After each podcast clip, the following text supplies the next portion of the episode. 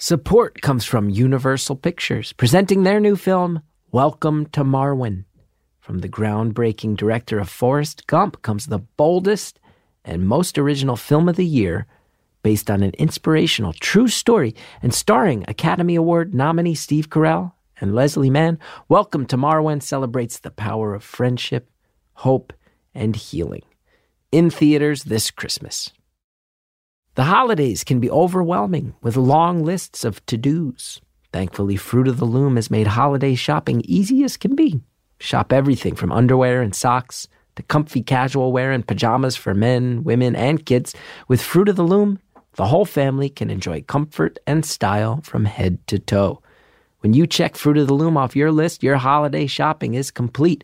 Go to fruit.com Save 15% off underwear by entering coupon code STORIES at checkout. Offer ends December 20th.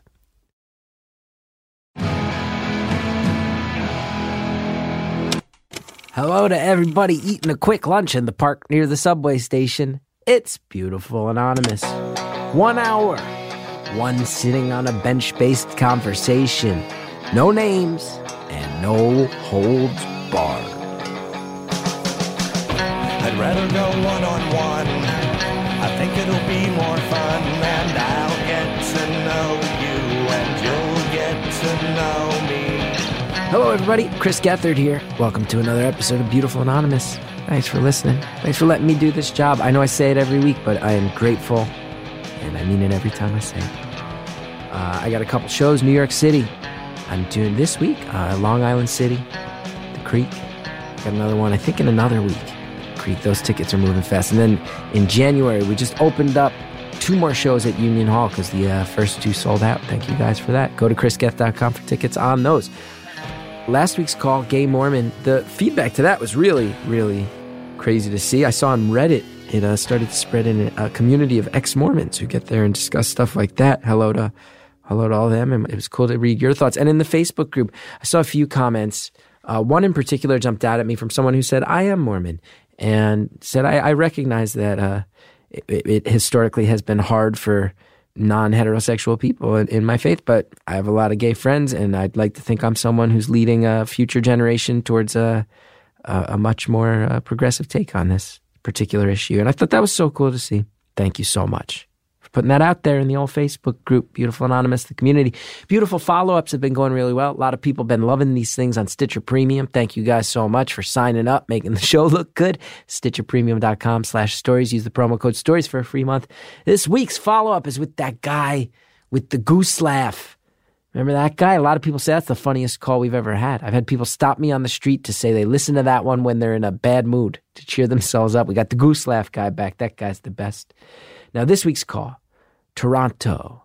We had our live show from Toronto, you say. Ah, but guess what? Jared and I did one of those live in person talks. We did one prior in uh, New York City, we did one in London, took it to Toronto, went to a park, set up on a park bench, strapped the microphones up there. Oh, that's yeah. so funny. I wish we were recording this part. Yes, we're in town, we're doing our.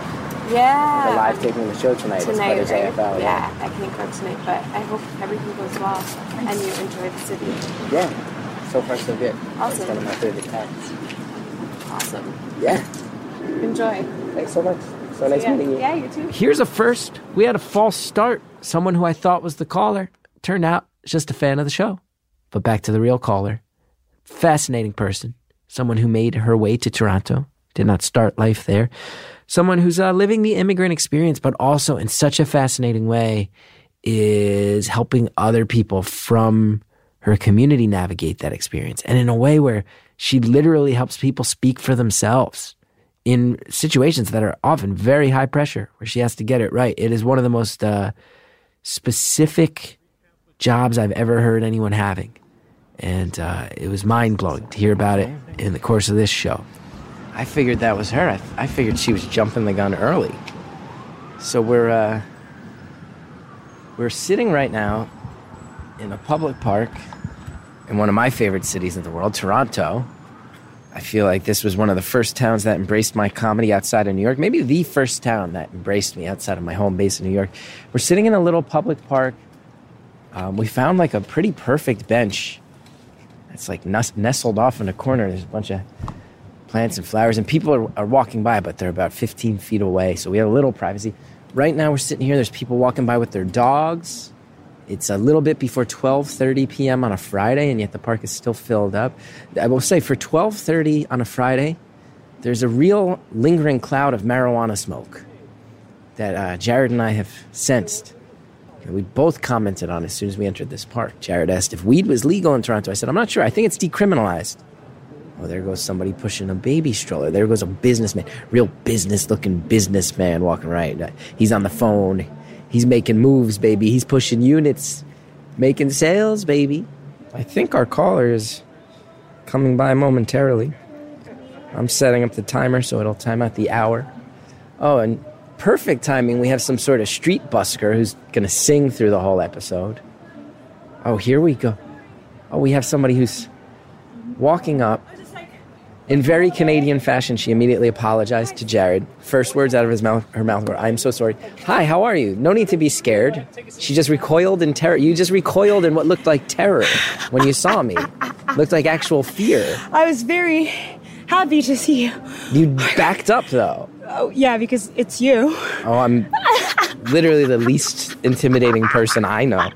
It was so normal. I thought it was like a big setup. But, No, just a couple giant fuzzy microphones clipped on a bench. ooh, this is so cool. Thank you. So nice to meet you. nice to meet you. Oh, this is so nice. Oh, I'm so happy. Yeah, we just get to hang out in a park for an hour. I know, and it's a beautiful, beautiful day.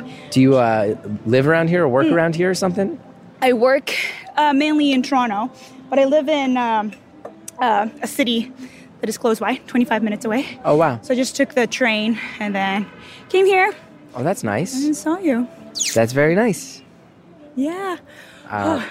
This person was not singing when we first set up here. Oh, here. yeah, he was setting up when I came, and I was like, oh, he's gonna sing. Yeah, it's gonna sabotage everything. Jared's so mad. so you live outside of Toronto. You work mostly in Toronto. Mostly in Toronto. I work for courts. the courts. Yeah, legal system. I'm a court interpreter A court interpreter. for Japanese and English. So Wow. I go to all over Ontario to help these people who are in trouble. So anyone who speaks primarily Japanese, yes. you show up, help them out. Yeah. That's pretty cool. It's you get to see a lot of things. Something that you wouldn't really experience if you're not in the system. Um, you often interpret for witnesses, Okay. witnesses and victims Okay. of uh, sexual violence, abuse, uh, domestic violence, and I go to divorce court. So I'm, you know, in my mid twenties, um, not married and don't have kids, but I've seen everything that people go through. Oh wow. so you're like a fly on the wall for everybody's drama. Yeah, yeah. Now, is there a, is there a large Japanese community in Ontario? Um, mostly in Toronto. Yeah, it's Yeah. not huge compared to Korean, Koreans and Chinese. Yeah. I'd say, uh, but it's it's pretty big because so many businesses are coming here, and so many people are, not so many people. Some people are immigrating Yeah. here. I'm one of them, and uh, so yeah, there is some, not as much as other Asian Yeah. countries. No, you said you're immigrating. yeah, So you're not from Canada. I'm not from Canada. I'm originally from Japan. You are. Yeah, tr- uh, actually near Tokyo. My school was in Tokyo. I lived in a suburb of Tokyo, and uh, I was there from since I was born till 16. Wow. And And then did, did you grow up speaking English as well? No, no. I I went to Singapore for a year, um, for my dad's uh, company. Well, they sent him, so we went with him. And I, I think when I was eight or nine, I kind of acquired some, you know, some basic English skills. Just for one year, I was there, and then I came back and then did schooling, normal schooling. Uh, went to a school where they taught a little bit of English, like Yeah. a lot of English actually. Uh, but learning English in Japan is hard because Yeah. everyone's Japanese speaking Japanese. So, Yeah. um, and then when I was 16, I thought, okay, uh, I want to step up the game and uh, go to Canada. So I was an exchange student for a year, one year for grade 10, and then went back to Japan. It was a year exchange. Uh, went back to Japan for grade 11, and then in grade 12, I was like, I want to go to a Canadian university. But uh, in order for me to do that, I need to go back and learn. So I Yeah. went back for grade 12 and then did four years of university. And I'm, I'm here talking to you.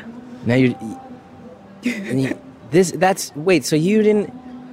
So you knew very very little English before just diving into a year of high school in Canada. Uh, I, I knew basic conversation, Yeah. basic. So I couldn't really talk to teenagers because they frightened me. Right. because and they, move just so talk fast. yeah they were so fast and i used to be like uh and every time i started talking people didn't like it because i'm slow Yeah, they got to slow down and actually stop and consider another human being for a while. Yeah. God forbid.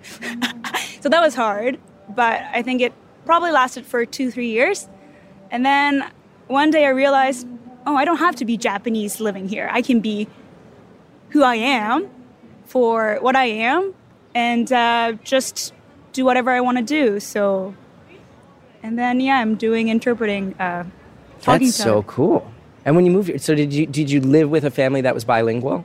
Yes. So they Oh, yeah. were Canadian people, Canadian families who only spoke can- Canadian uh, English. Sorry, Yeah. English. And uh, I was immersed in the environment, and I did everything that they do. Oh, so wait, they only spoke English. They only spoke English. Yeah. So you just dove in and you were like 14, 15 years old. I was 16. 16. That was my parents. Uh, you know, my parents like, okay, you go. If you want to learn, you gotta just survive. And Wow. I survived, I guess. wow. That I would not have had the guts to do that when I was 16 years old. No I way. Was, I was brave. I, I'm. I don't think I'm not that brave anymore. I think you kind of, you know, take cost benefit analysis and do Yeah. kind of assess Uh huh. if you can do want to do if you want to do new things. Uh, but yeah, when I was 16, I was like, okay, life won't get any better. That is incredible. And do you plan on staying in Canada for a while? Oh yeah, I'm gonna live here. This And is I'm- it. Yeah, I'm gonna probably die here too. You like it better? oh yeah. How come? Uh, Japan is a wonderful country. Um, I've always wanted to go. Oh, you should. Yeah. It, it's an exciting country where everything's orderly, organized, people are nice, polite. Um, but my personality doesn't really, I don't think it was, it fit in super well. I can fit in, but I had to put a lot of effort into it Right. because it's very reserved. You don't really say the things that you really think to a lot of people. So you have that kind of, what is it?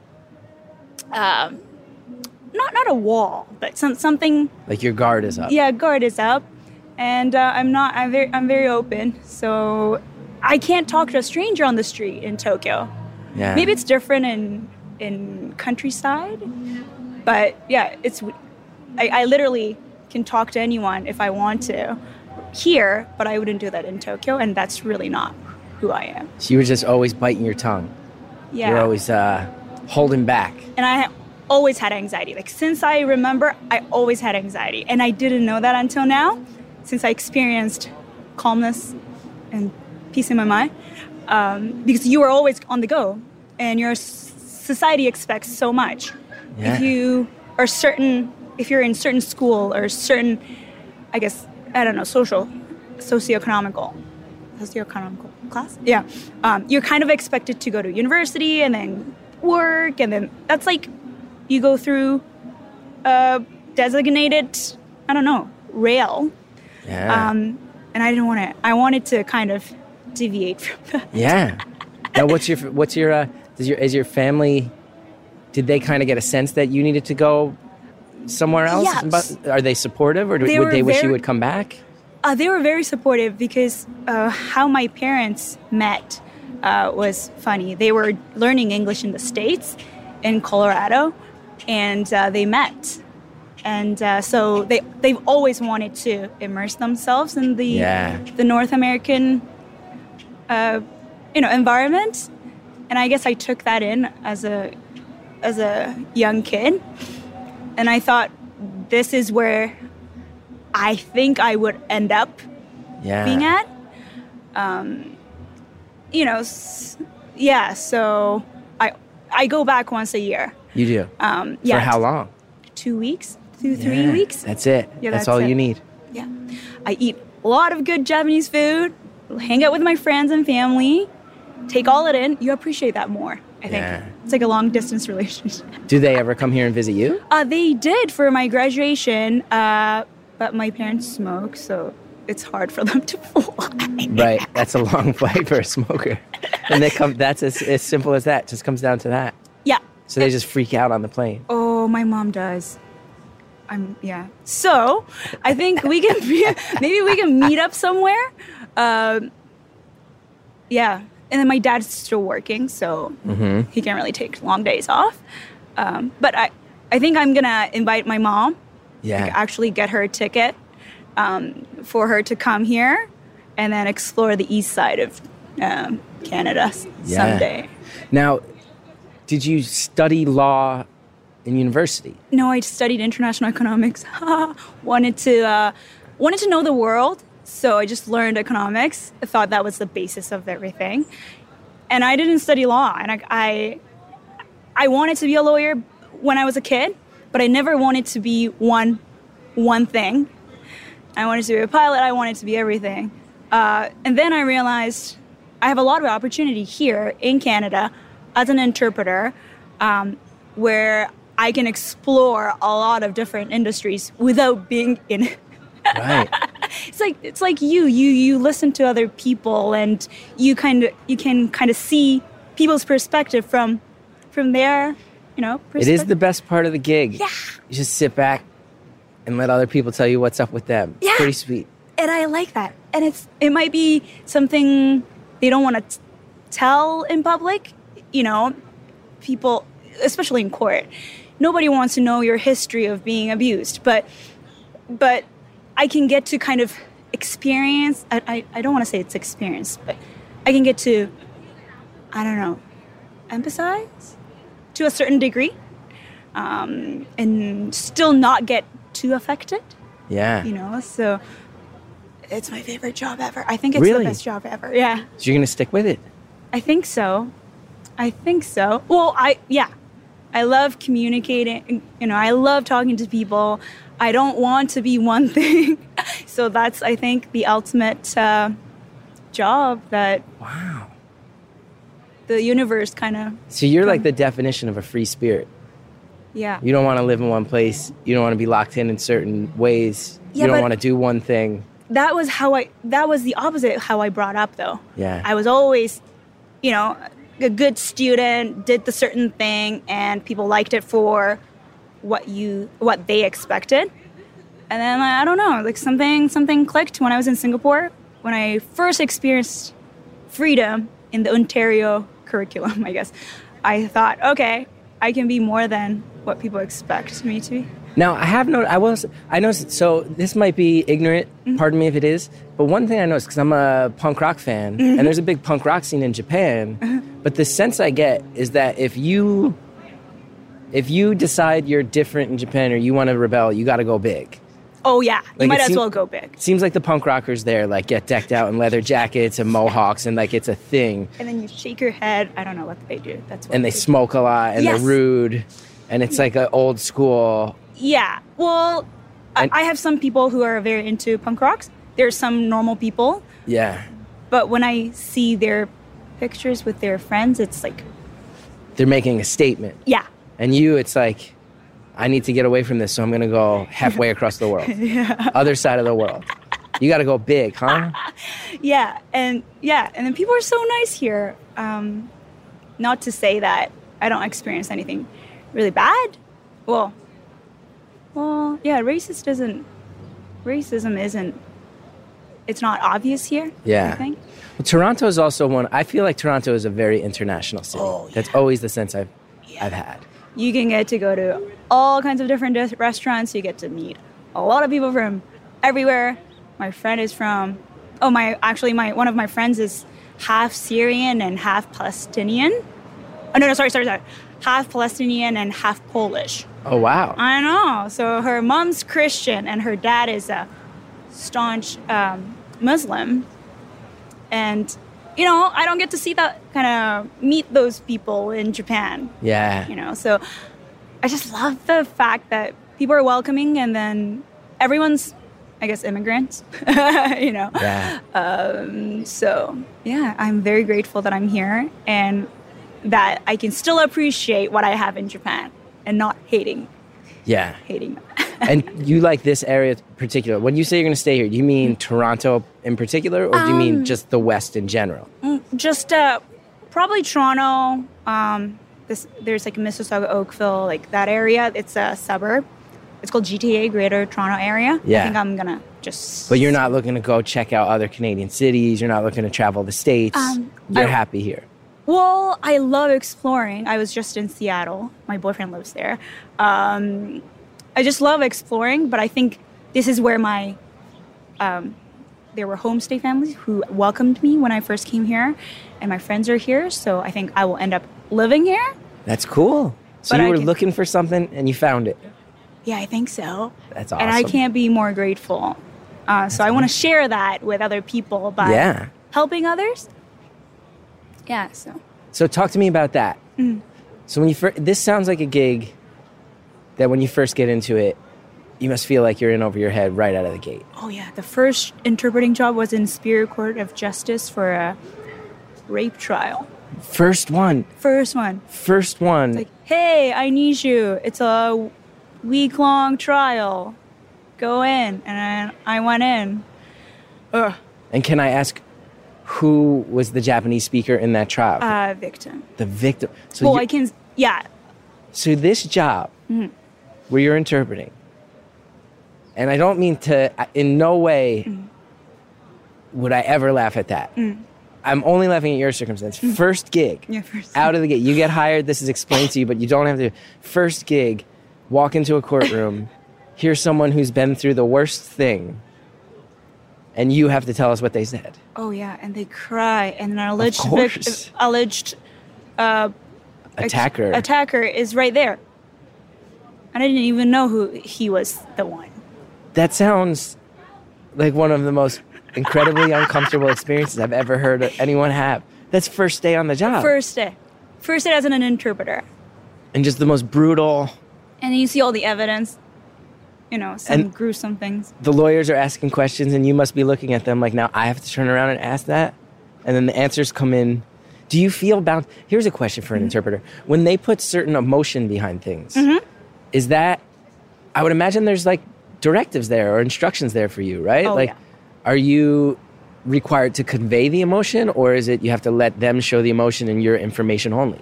So for court interpreting, it's pretty specific. You need to interpret word for word with the the emotion that they have. Really? So you can't be emotional, but you need to show the emotion that. So right. So you can't show your the way you're personally being affected. You have to emulate. yeah, Oh, that is the most head spinning job I've Oh. heard of. it's when you're in it, you can do that because you're in it. You feel like you're part of this this person, but you're really not. Like your mind, your mouth is with them, and your mind is on the other side. Yeah. Um, so yeah, it's uh, and then you know there's divorce lawyer, and then you a divorce trial where people are getting in the midst of divorce. Um, you can't take that. You can't take that negative. I don't want to say negative feeling, but hurtful feelings Right. into your life because Yeah. you can't do that. And I would imagine that. And again, I don't mean I'm not laughing at other people's pain. I'm merely I'm piecing together the puzzle pieces of what you're describing as your job, and it, it there is something about it that is so fascinating. I would imagine in a divorce proceeding, if one member of a couple speaks only Japanese, odds are that this might be a situation where you're interpreting for both parties. Uh, there shouldn't be, but there's so many Japanese interpreters in Ontario. Um, so I know I've never done it. Right. I've never done Okay. it. So they they they usually attach. You get your interpreter. You get yours, so that there's nobody who yeah, nobody's opinion starts to lean one way or the other. Is that the idea? Mm-hmm. But the fascinating thing is when there's a huge language barrier, that's when marriage gets tough. Sorry, yeah. So that's that's what I kind of learned Yeah. because if you can't really communicate your deepest emotions with your partner, that's that's hard. So you you there's been a there's been a relationship counseling level to your experience Yeah. interpreting. So every time I, oh sorry, Oh, every okay. time I um, encounter these situations, I tell my boyfriend It's like, hey, don't don't yell at me like twenty four seven because that's gonna ruin my head. Right. you know, you learn a lot of things that you don't expect you would ever hear from someone. Like what what are some what are some things that we might not expect that jump out at you that you've learned along the way? um, that you cannot measure people with uh, your what is it like ruler like you can't measure people uh, through your expectations you cannot assume that people are sa- people are the same Yeah. there's so many people with different um, backgrounds and emotions and how they cope with things. So you need to look at every one of them in the world as what that individual is. Right. Um, the law is law, so regardless of who you are, that's going to apply. But when you're actually talking to a person, you need to kind of think, okay, this is the person. I cannot expect my, you know, what, what I think is important to them. Um, and that, so you kind of lose the judgment Yeah. that you have towards people. And it's a lifelong process, learning process for me. But yeah, So you just start to learn to assume that other people have their values and their filters and you got to take a deep breath and let them have that before you start to bounce it off your own. yeah. And then Beautiful Anonymous is the I've had a similar experience. Yeah, I had a similar experience. Yeah. you cannot see it through your only your eyes. You know, Yeah. you can observe it and really under try to understand. I think Yeah. you don't have to understand or fully comprehend, but you can at least listen to them And respect it. respect. them. It's hard. It's not easy. Uh, it comes with practice, I think. yeah. yeah. So I have some questions about the divorce proceedings in particular, if that's okay. Yeah. So, oftentimes you're there interpreting interpreting for one person, and there's another interpreter interpreting for the other party. Uh, usually it's a English speaker, male English speaker married to uh Oh, fitting that stereotype. oh it it really is like 100%. Well, 99 98. Wow. Night. So you, th- those are a lot of the couples you see. Wow. Mm-hmm. I wonder. It's uh I wonder what that's about. I wonder if it matches the divorce rates of other couples, or if there's a reason you're seeing that one breakdown. one reason is one uh, well, from my experience, I'm not here to Your opinions only. Okay, This my is not opinions well researched demographics. Oh, I hope the people in Facebook won't attack me for this. but um so You hear that, everybody on Facebook? Don't attack. Say whatever you want, but don't attack. Just be nice. Okay, I've broken the momentum. That means we should do the ads now. We'll be back with more conversation right after this.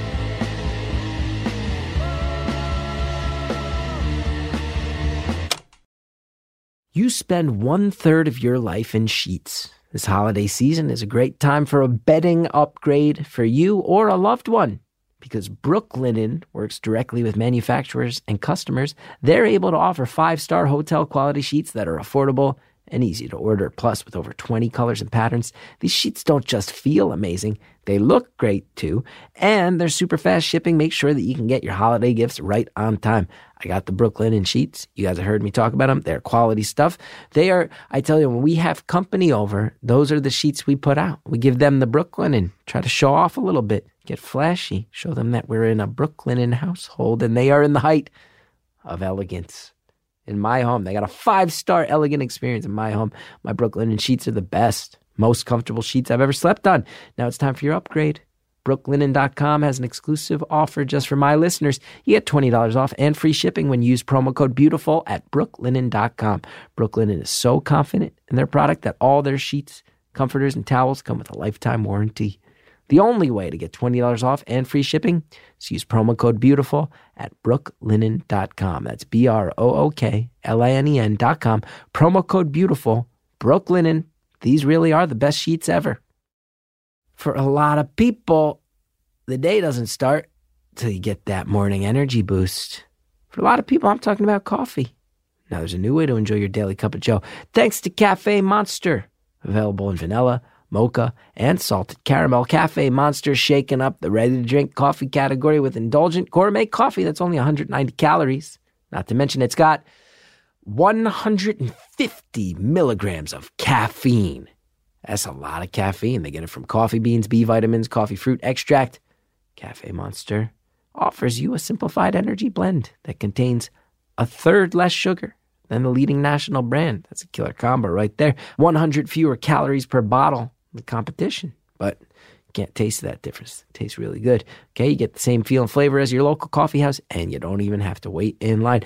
You guys have heard me on the show sometimes. I'm not even a coffee guy. I like a good cup of tea in the morning, right? But I'll tell you what, I had some uh, Cafe Monster in my house, and it's such a good grab and go. And I was very pleasantly surprised at how positive the experience was. It's really cool. It's quite convenient. I was able to run right out the door and uh, kick my day off right. Cafe Monster, chill it down, shake it up, enjoy. Thanks again to all of our advertisers. Now let's get back to the conversation. I hope the people in Facebook won't attack me for this. but um, so the first observation I had is the language barrier.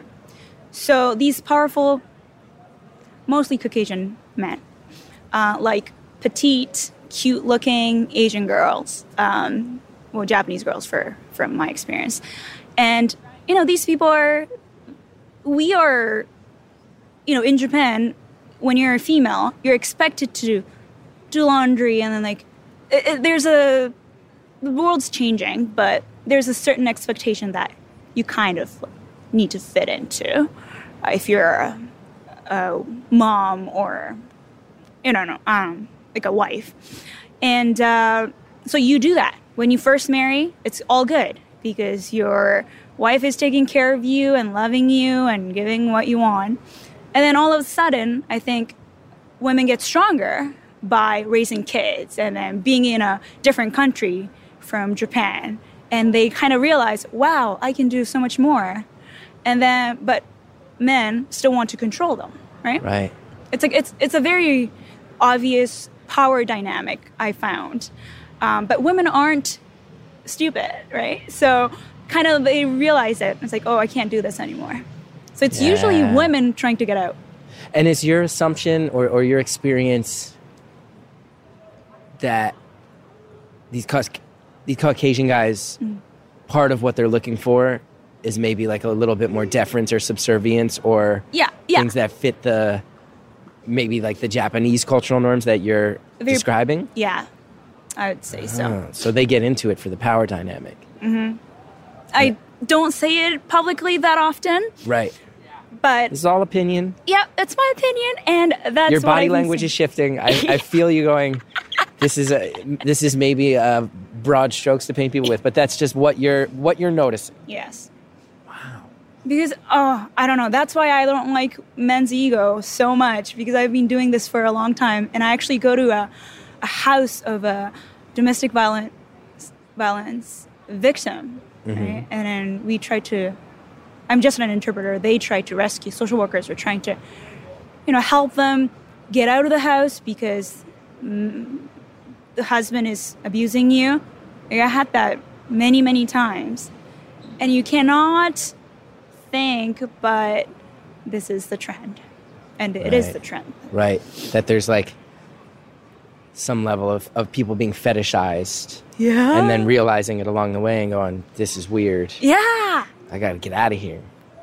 I'm in Canada where everybody's nice and where you can have some breathing room and do what you want. What am I doing? Yeah. I think that's the realization that they have. I I think and uh, yeah.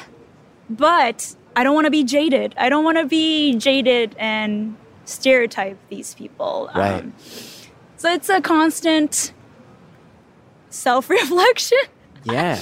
Yeah. Now, are you, as someone who, you're you're a government employee then? Um, I'm a freelance. You're freelance. Yeah, I'm I freelance everywhere, but yeah. I would imagine there has to be guidelines though.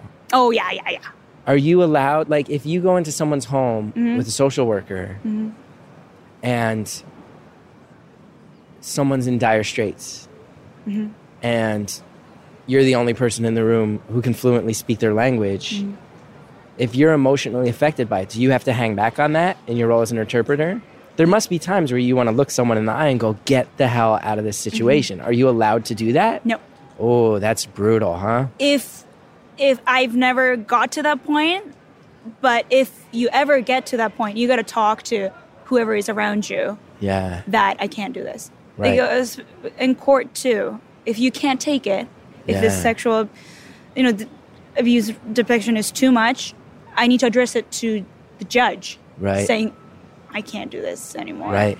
Um, Yeah. So you need to be super blunt and you can't really to yourself. Like you gotta just follow the guideline and then step aside. Are you, are you able to? Uh, oh, I should mention. So there's some sort of sporting.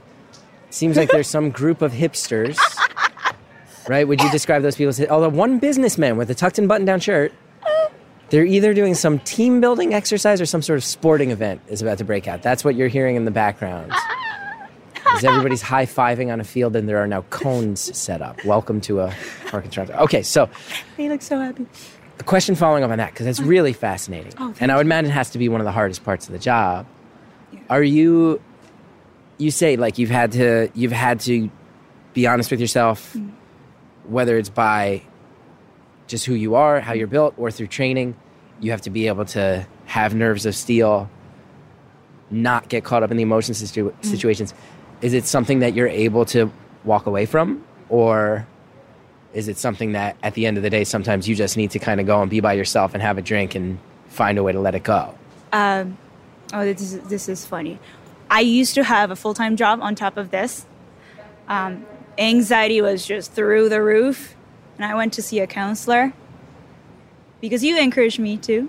wow Yeah, know. all right You know, Japan has a lot of stigma in terms of mental health. yeah so does america i mean i would imagine True. i live in new york where everyone sees this shit, so Yeah, i'm lucky i'm lucky You're lucky. Um, so I went to a like trauma specialist who works with veterans. wow I know. I wanted to go. I got, fortunately, I had insurance that that paid for me. So I went to talk to her, and she said, um, "Yeah, that's your job, and you gotta." She was very understanding, but she told me, uh, "You gotta kind of evaluate what you can take and what you can't." And I realized, oh, I have an option. You know, I, I have an option to take it in or not to take that in. Um, so I try to have that in my mind while I'm faced with something that is so difficult. But Right. usually, when you're in trial, you're having fun because I love being there.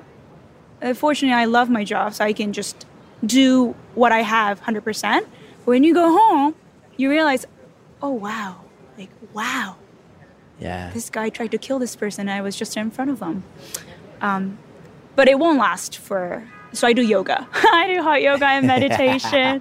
um, without that, I would probably be super, super depressed. so you've built a system you have had to build Yeah. some ways where you're like this helps me let it go Yeah. wow And not to. Ironically, I can't really be with a lot of. Um, like, yeah, I can't be in the Japanese community. I found because if I want, I interpret it for one person, they might know someone. right So I try not to be like super close, right which is okay. right because people must want to come to you Yeah.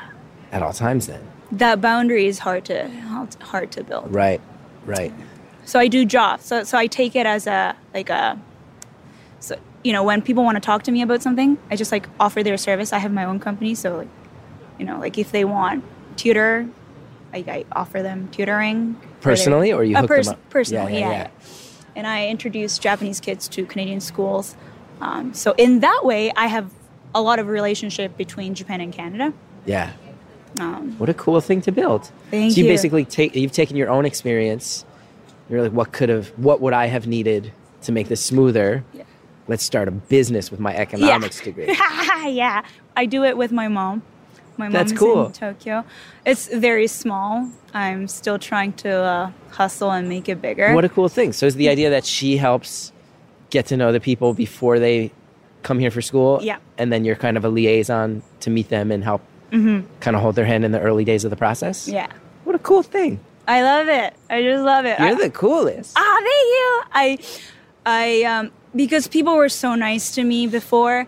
that I think I need to make it 10 times as much or like 100% of 100,000% more to make it better for other people. And I think that's all I can do as an individual, just to, you know, if you receive love, you can probably love others, you know, more. So that's what I'm kind of trying to do with my business so that, yeah, the, I want to make the world a better place. It sounds What a like beautiful cliche. thing. Very cliche. Oh, well, No, but that's okay. oh, we've got dogs. We got a lot of dogs running by now. oh, so cute. A lot of dogs. Let me ask you another question about the court stuff before we Okay. move on. Because it was like to hear you say that. Would you say the majority of the divorce proceedings are Caucasian men, Mm-hmm. Asian women? It makes it like we like, you know, I didn't I didn't think of that, and it did make me realize along the way of like, oh, that there's some intent behind that. These men have some intent in setting up this type of lifestyle. Mm-hmm. I don't want to dwell on the darkest stuff, but mm-hmm. you've also mentioned a few times that you've dealt with a lot of cases involving violence mm-hmm. and particularly sexual violence. Do you feel a similar I don't know if it would divide along racial lines. Do you mm. do you do you get the sense that some of the people you're interpreting for were targeted because they don't have a command of language? Like I would imagine Oh. there might be scenarios where it's like this person can't explain what happened and that makes them a target. Oh, yeah, that's the perfect prey, uh, the thing to prey on. Right. you know you it, it's it's what yeah exactly what you said it's it's yeah And is that just in your experience? I know you're not breaking down facts and figures.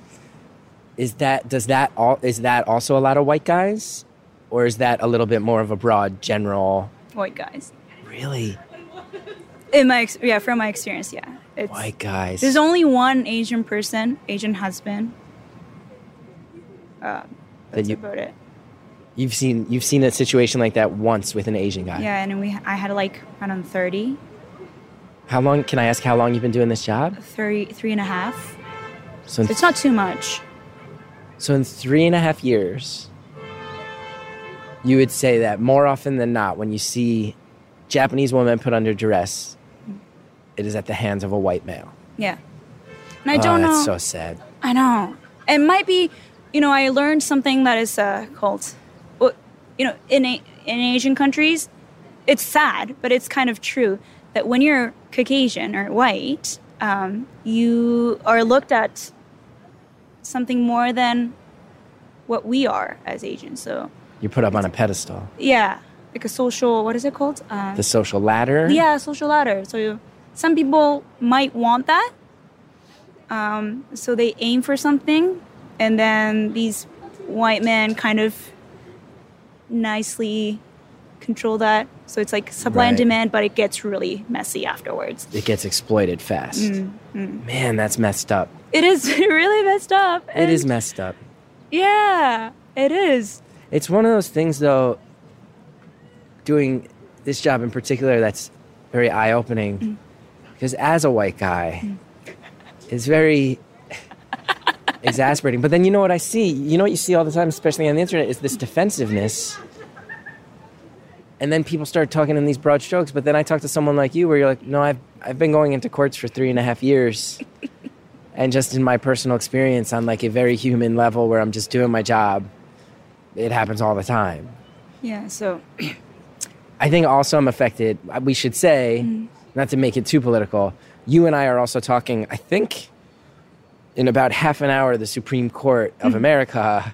I feel like the whole world is watching right now. oh, I watched A him. woman who experienced, so I think that's also why I'm focusing on that full disclosure. People might be listening, going, "Why is he so caught up in that?" Because right now, there is an international eye on a woman who's experience, who's expressing her experiences with sexual violence, and a literal panel of white men is sitting on a dais 10 feet above her, staring down at her. And I just before we came here was watching Lindsey Graham mm-hmm. going, This is garbage. This is uh, a. We were like, Oh God. Where he's like, This is just big hoax, man. you're like white dudes. I know. I White dudes. You know, whether you're Republicans or Dem- Democrats, I'm neither of them. I'm pretty. I have liberal opinions, I think, because I came from another country to North America. And you live in Toronto. And like, I live in I feel like Toronto. this is a pretty liberal city in general. Mm-hmm. Um, however, it doesn't matter which side you're on. You can't really blame what you did or what other males did on politics. Like it's yeah. on a human level, it's not. It shouldn't be this way. And if you were to become a Supreme Court judge, I expect someone who has some morals and some, You would think. you know, you would think, think. we could at least slow down and take our time and think about Lindsey Graham started it's so like you it's it, you, you hit me in the gut talking about these white dudes because he started his comments that I saw with the sentence I'm a straight white male and I know that means I'm supposed to shut up but I'm not gonna it's like oh dude. Like- dude this is not rocket science Yeah, and like- Mm. I'm not like a self-hating guy I don't even think I'm overly PC I'm a comedian, and I- think comedians are wary of PCness. I think I buy into it more than most comedians, but I'm not. I'm not like a huge social justice guy. But to start your sentence with that, I'm a white guy, so I'm supposed to shut up, but I'm not gonna. It's like, Uh, no, that kind of- oh no, no, Yeah, it kind of ruins the whole thing. yeah, Um, Yeah, you know, it's uh, history's his history is gonna repeat if if you don't, you know, do something about it. And and then I guess white men know that they've had a lot of privilege, uh, and they should know, I guess. Um, and it's not their fault. It's just the society kind of created this system. Um, but you don't have to defend yourself for yeah. like being, you know. Can I ask your boyfriend in Seattle? Yeah. What's this guy's deal? Okay, so White guy? no, he's uh, you would Asian- never. At this point, are you like, I gotta, I gotta steer, I gotta steer clear of these Caucasian men? Well, when I was in university and high school, I went- I went to all girls school. so I thought, okay, um, when I'm in university, I'm gonna date someone who's really not Asian. Like it's weird, but I've seen Asian people like for the, you know, the entire life. So I thought, okay, like I want something different. Um, and then I've never had a boyfriend until I met my current boyfriend of four and a half years, Wow. and he's Canadian-born Chinese. Okay. Yeah, but he got a job. He's from here. We met in university, but he went to work for um, for Seattle, in Seattle. Yeah. Now you met in university. It doesn't sound like you dated in university though. we dated. oh, you did. for a year and a half, Oh. and he couldn't get a job that he wanted here. So I was like, well, maybe like the states would work. Um, yeah, so he went, and then I was like, okay, I'm gonna build my career. So you have fun. So yeah, so he's been there for three years, and Yeah. then probably he's gonna be there for another year, and then he'll come back. And meanwhile, I'm just gonna do my job and Yeah. visit him once in a while. He's coming back in two weeks, so that's nice. That's nice. Yeah, but it kind of it's like living here, missing home. But you appreciate it that much, so you know, Yeah. it's not it's not too bad. I don't know. Mm, People might say otherwise, but A lot of your closest relationships are people who live very far away. I know. But you can really build a good relationship with people who are so far away.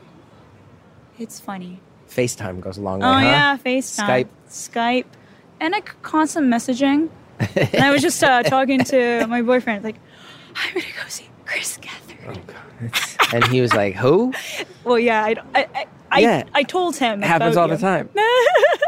Well, now he's gonna be hooked on this show. We'll see. We'll see. I get it. The people who like my stuff really passionately like it. The rest of the world uh, couldn't be bothered.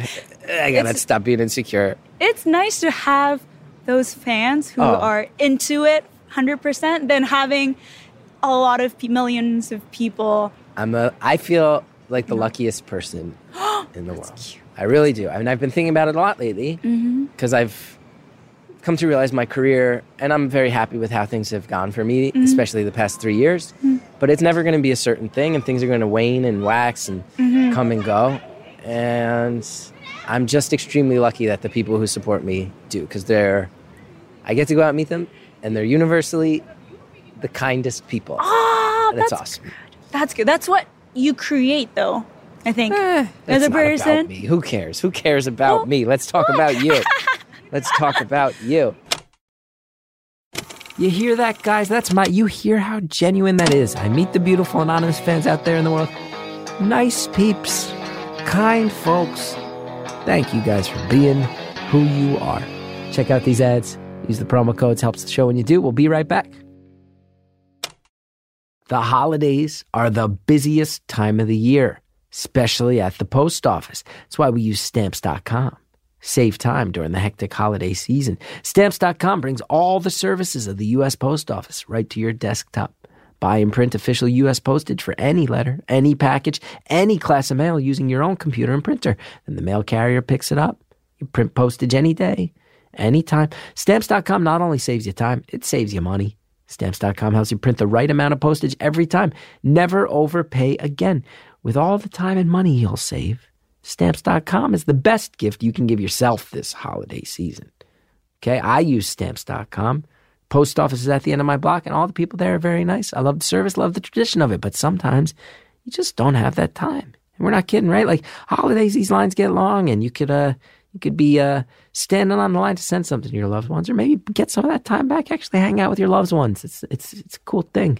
Right now, you too can enjoy the stamps.com service with a special offer that includes a four week trial, plus postage and a digital scale without long term commitments. Go to stamps.com, click on the microphone at the top of the homepage, and type in beautiful. That's stamps.com. Enter beautiful. Thanks again to all of our sponsors. Now let's finish off the conversation. Who cares? Who cares about me? Let's talk about you. Let's talk about you. But I learned, um, I was reading this book, and then I learned that your success or your uh, appreciation in life comes from who you surround with or you, who you happen to be with. Your environment really changes who you are. So if you feel lucky, I think it's not only because it's you, but it's because of the people around you. And I think we shouldn't forget that.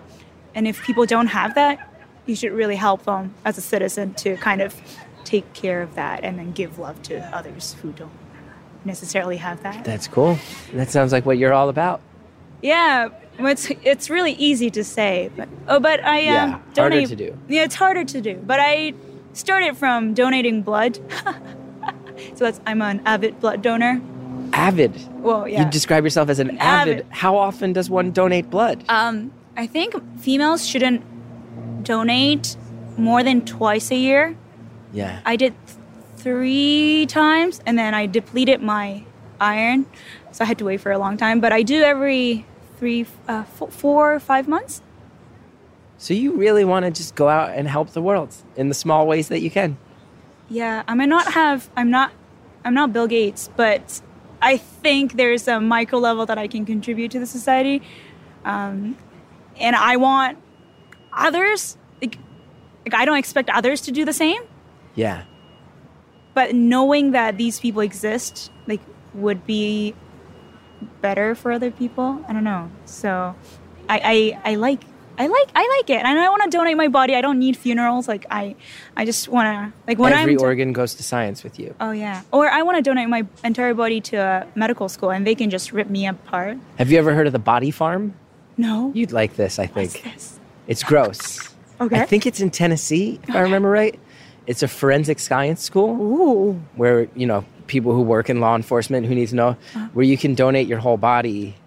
And if I remember, I might have my facts wrong. It's a fascinating place. It's pretty macabre.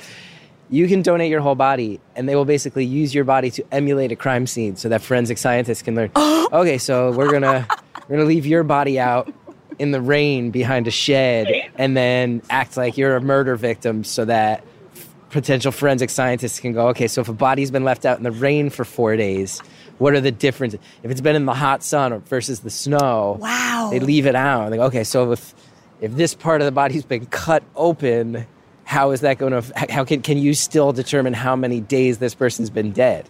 So you could give your body to the body farm in Ah. Tennessee. Yeah. They'll just throw it out in the snow Well, and let some people go to town. Yeah, I guess like I guess so because I don't need myself. I don't want to take up the space. I, I, I don't understand the concept of you being in the coffin in a coffin. Yeah. Like you take up so much space in this world, but you're kind of dead. Oh, you are dead. So, you know, I'd rather be uh, elsewhere, being used. Well, being used. Give back to the world, even when you're not a part of it anymore. Yeah, because you're essentially a living, well, used to be uh, living organisms. So, Yeah. you know, Okay, can I ask you a more fun question because you got Okay. you and I have dealt with some heavy stuff Yeah. and so now some philosophical stuff. It is my understanding. Mm-hmm. Oh, we have someone. Just to explain the noise, we have someone who is an employee of the city who's coming by to deal with some uh, removal of garbage can issues. So you're hearing that in the background. If you're hearing, okay, so Mm-hmm. my understanding is that when people are immersing themselves in a new culture Mm-hmm. and learning a new language, very often they will lean into pop culture to help them do that. Was that true in your case? Oh yeah, I listen to. I still listen to all these pop singers, and just like it's a, it's a very fast way of learning English, Yeah. in my opinion. Who And, are the who? What are the pop culture vehicles you latched onto? Um, I don't have like a lot of favorites. I, I just sing everyone everyone's songs. Like One Direction. It's just if you want to sing fast, you can just start slowly, and then you kind of like, you know, gauge after using One Direction songs. Oh, that's embarrassing. Mm-hmm. One Um, Direction. Glad to hear it. and Justin Bieber, it's just, you know, like you gotta be kind of like in tune, not in tune. Like you, you gotta sing and you have to like it. You know, um, it's really hard for a foreigner who doesn't speak the language that you want, you're trying to learn to sing. That's the hardest thing. So I want to be able to rap in the future. And I think that's when I can say, yo, guys, I can speak English. So a major goal of yours is to be able to rap? Yeah. I can't rap, and I would say I have a good command of English. I was practicing Nicki Minaj, but everything was like F words and everything, so I, I kind of stopped. But I want to do it. I want to write my rap. Oh, that'd be cool. Rap song. Here's a question that might be impossible for you to answer. How much of how would I phrase it? How much of your current personality? Because you have so much energy, positivity. How much of that would you say has been informed by your experience learning English versus how much of this was who you were in Japan? Do you know what I mean? Yeah. Um, 70, ah, 60, 40. So 60% came from my experience um, being here and learning English and immersing myself in the culture. And then 40% was what I had. So there's 40% of you where you're like, that's the core, that's just me, that's my personality, that's what I was born with. but I could not express that in Yeah. Japan fully. So yeah, it's forty percent, and yeah, like I, I was a weird kid. I used to tell my mom like, "Mom, I want to be an astronaut," and then she used to say, oh, "If you want to be one," like, ha ha ha. And uh, I wanted to be everything, but I never ended up being one. Do you find when you go back to Japan, do you lock back into who you were for those first 16 years of your life a little weird. more? Yeah, you kind of like don't exp- explore that much. You're just like a little kid at home in this in a suburban city, Yeah. and I just don't like it. Well, sorry, my mom and my dad. Um, but yeah, it's kind of, it kind of yeah. You go back. Would, do you think, do your, do your parents have a sense of the current day you, or would they be surprised? Oh, they they know. They know me because my mom calls me every day. Every day? every day. Wow. So she knows me. My dad calls me. I don't know. Whenever sh- I'm talking to my mom, Yeah. he calls me. Uh, yeah, he knows. But it's. I don't know what they think. I should uh, have a deep talk with them. How do they feel about your, uh, your gig and your desire to help people? They must be proud. Yeah, they. I think they are proud, but they're kind of scared because I never know what kind of situation I'm gonna get into. Yeah. Yeah. Um, you know, I can be in court. I can be in a function where all the politicians are. You you can be in a situation. Oh, I was actually in a, a power generating plant, helping engineers work on these things. oh, wow. Mi- in minus ten, so you never know where you're. Like a gonna, nuclear, like a power plant. It was a. It wasn't nuclear. What was it? Uh, coal. Uh, I don't know. Yeah, it's not nuclear. But a power plant that's like a, a major, so this is like a piece of the infrastructure of Canada. Yeah, they were building it, but they didn't have any walls. They only they only had like motors and stuff. Yeah. So that's it. Uh, But so there's Japanese scientists, Mm-hmm. Experts in their field, I'd imagine. talking about high level things that you're not necessarily trained in. Mm-hmm. And if you mess up the translations, this might negatively affect the entire power grid of a certain section of Canada. Yeah. Like, can I scratch this part of this this motor? And then if a Canadian says no, like they need to discuss things. Yeah. So I yeah I'm an interpreter for that. That sounds harsh. And yeah. And when you, when in court you're under oath. Yeah. And when you're in that kind of like science, science related, STEM related fields, yeah, you're kind of responsible. That's crazy to think about. and I'm only uh, 27, You're so like a bridge between humans. I like that expression. Yeah, that would be yeah, that's cool. Are there times when you're in court Mm-hmm. where someone's being questioned, cross examined, Mm-hmm. And they're giving answers, and you're sitting there in your head going, I know what you really mean? Oh yeah. That's got to be hard. Oh, lawyers do that all the time. They, yeah, They're trying to box people in Mm-hmm. and win. but judges are pretty smart, so they catch that. And then when it's when the questions are too too complicated, my interpretation from Japanese uh, for Eng- from English to Japanese is complicated, so witness can't understand. Yeah. So the lawyer needs to kind of rephrase it, or the judge needs to tell the lawyer to rephrase it. Right. Um, Yeah, That's got to be tough. it is tough. Uh, I hate cross examination because it kind of it's intense. Yeah. You watch people get picked apart. Oh yeah, and then they cry in front of me. And Ah. then you've got to not feel the crying, but accurately represent, the crying. I tear up sometimes, but I can't shed tears. wow. It's all on record. Wow. So there's times where somebody's like uh, dealing with their with their oppressive husband, Mm-hmm. and you feel them giving an answer that's not the whole answer, and you're like, just say it, just say what you mean. After the fact, yeah. Yeah. So in the moment, you're able to just Yeah. shut it off and be a conduit. Mm-hmm. But after that, I'm like, wow, this is a shitty person. But you can't really say that. Yeah. You can just think about it. I just said that. Of Yeah. course not. Of course not. Wow. But it's interesting though how how this kind of like relationship turned into something super terrible because love is a weird thing I think and there's so many factors maybe you have kids and you can't you're naturally not you know prone to stress and you don't know how to react and Yeah. that's when there's another person in your life you don't know how to control it. I think people need to learn how to react to certain things and handle it Yeah. properly. Um, but I don't know where where you can learn that.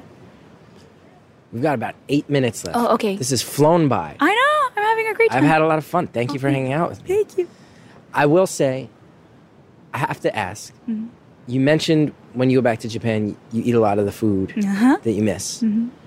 I this has become a little bit of a trope on the podcast. I try to avoid it, but I do have to ask. Okay. What do I need to be experienced? Because I live in New York, I can get most stuff. Oh yeah, I know.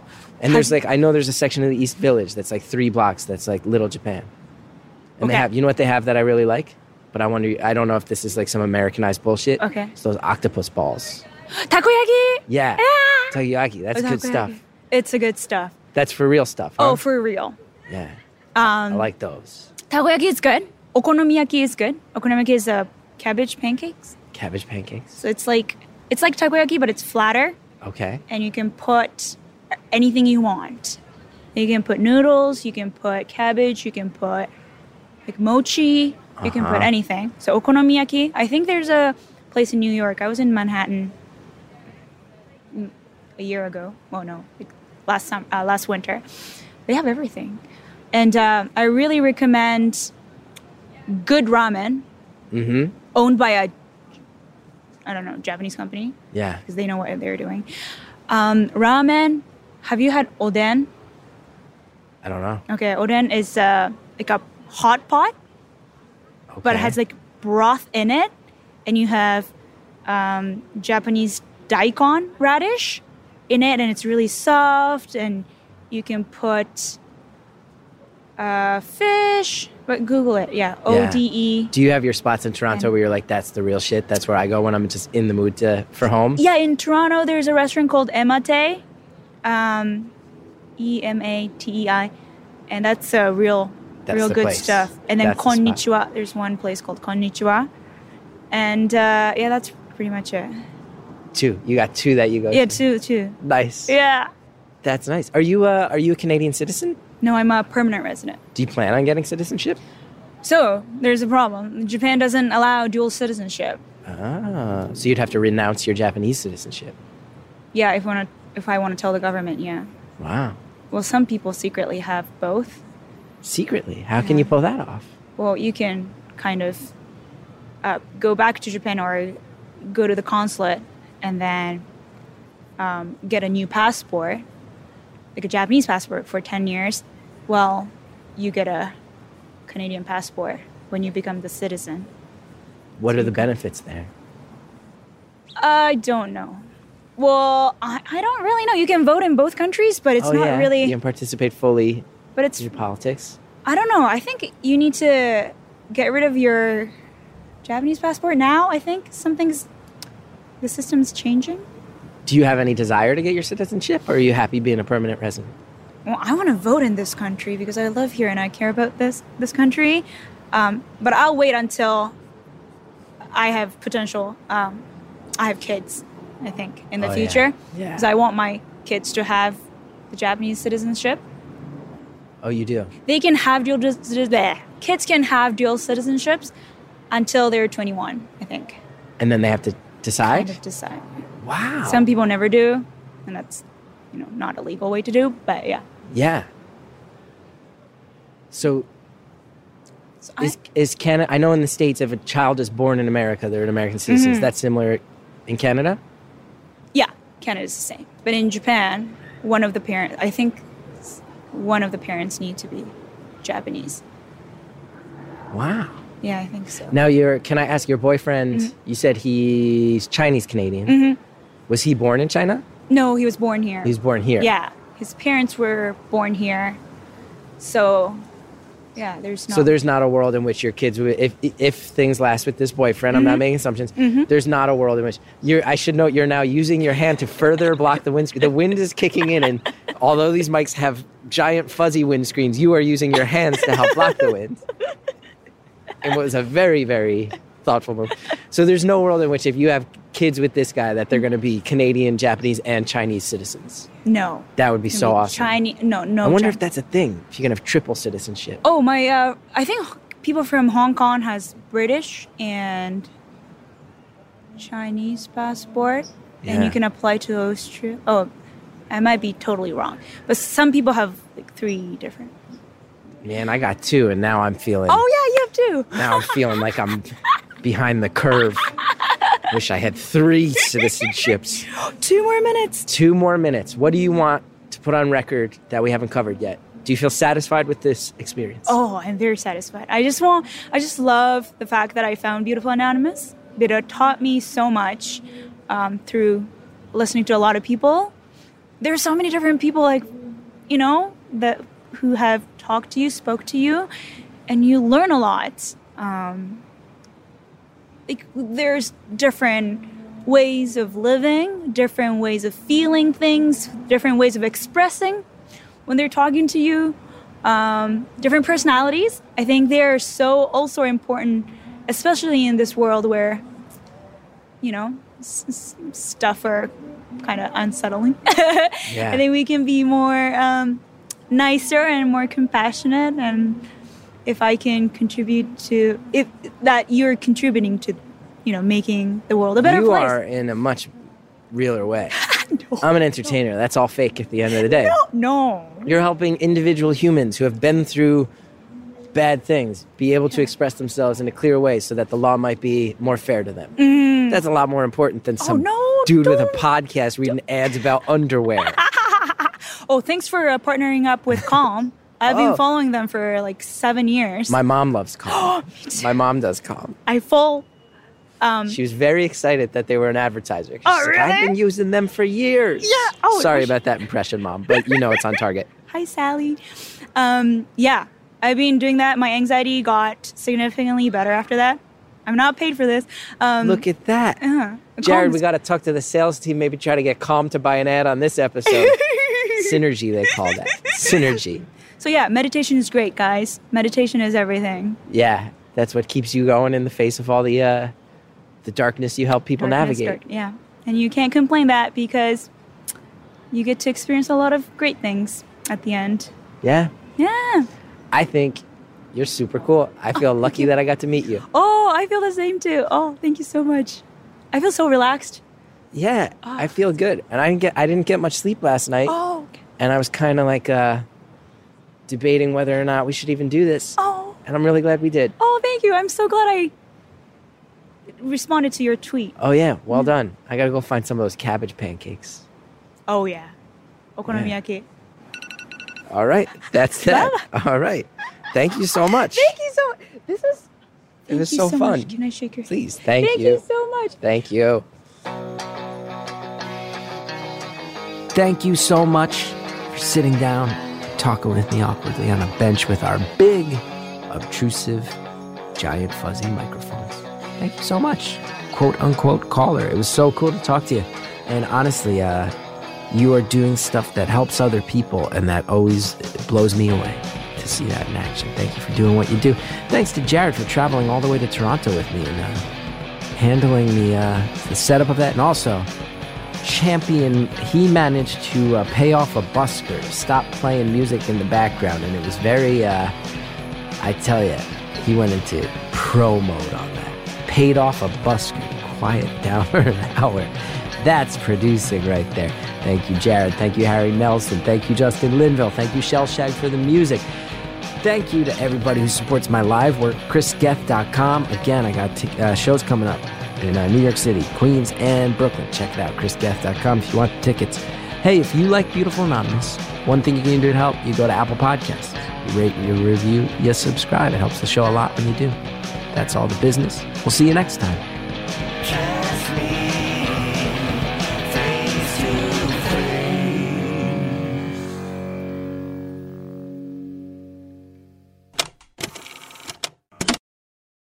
Support comes from Universal Pictures, presenting their new film, Welcome to Marwen. From the groundbreaking director of Forrest Gump comes the boldest and most original film of the year, based on an inspirational true story and starring Academy Award nominee Steve Carell and Leslie Mann. Welcome to Marwen celebrates the power of friendship, hope, and healing. In theaters this Christmas. Next time on Beautiful Anonymous, we hear from a college student who's one of the least traditional college students I've ever encountered. I don't know, the cinematic version of college where you, you booze it up for a couple years or whatever, Right. and I'm like trying to keep myself in check with that. But yeah, I, ju- I just rewatched Old So- School on a plane a couple months ago. I rewatched Old School. You're living the real life version. I am. You're Frank the Tank. and broad. That's all I want to do. You're Frank the Tank, baby. Frank the Tank. Frank's back, baby. Frank's back. That's next time on Beautiful Anonymous.